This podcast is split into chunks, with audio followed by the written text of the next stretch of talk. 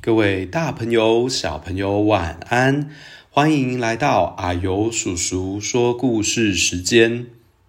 哎呦，今天是中秋节，先祝所有的大朋友、小朋友中秋节快乐！小朋友，你怎么过中秋节呢？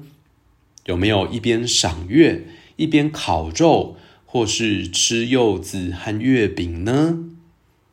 说到中秋节，有关的故事很多，像是嫦娥奔月、吴刚伐桂。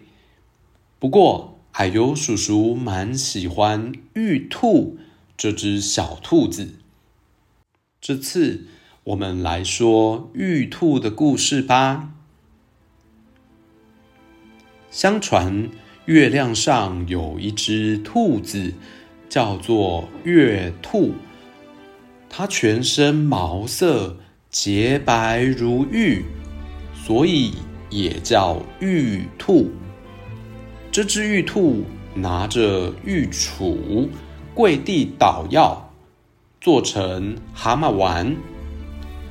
传说服用这个药丸啊，可以长生不老，而且变成神仙哦。如果啊。月亮上的吴刚砍树受伤的时候，伤口敷上玉兔的药啊，也会很快的痊愈。玉兔是怎么到月亮上的呢？传说有三位神仙变成三个可怜的老人，向狐狸、猴子、兔子来祈求食物。狐狸和猴子都有食物可以给神仙，只有兔子没有。可是他也不知道该怎么办。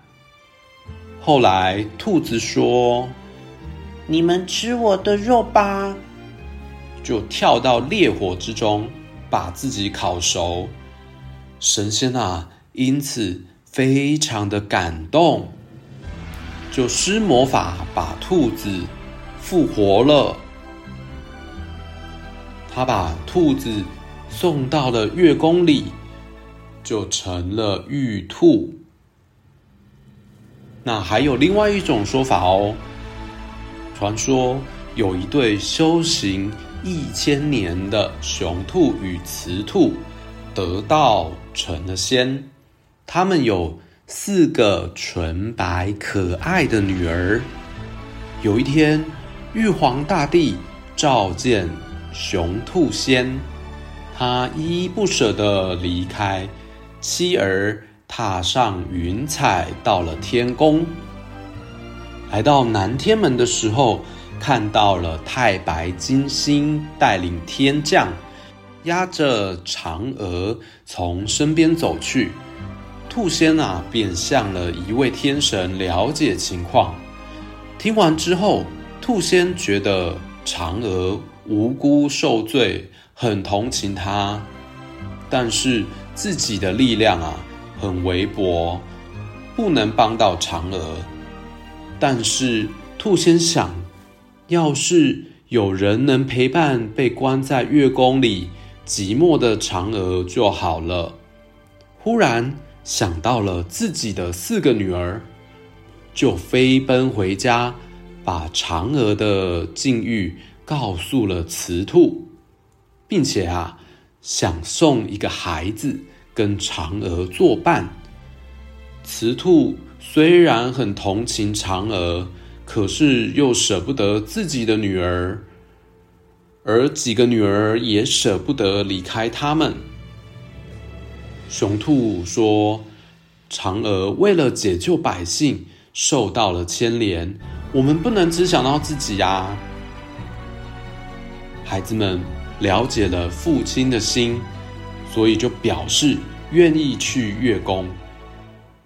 雄兔和雌兔最后决定让最小的女儿去，所以小玉兔就告别了父母和姐姐们。到月宫陪伴嫦娥去了。唐朝的大诗人李白写了一首乐府诗，叫做《古朗月行》，里面也有说到玉兔捣药哦。小时不识月，呼作白玉盘。又疑瑶台镜，飞在青云端。仙人垂两足，桂树作团团。白兔捣药成，问言与谁餐？这首诗的意思呢，就是小时候不认识天上的圆月，把它称作白玉盘，又想它大概是天上神仙的镜子。飞在夜空青云上，月中的仙人垂着两只脚，圆圆的桂树啊，长得很兴旺。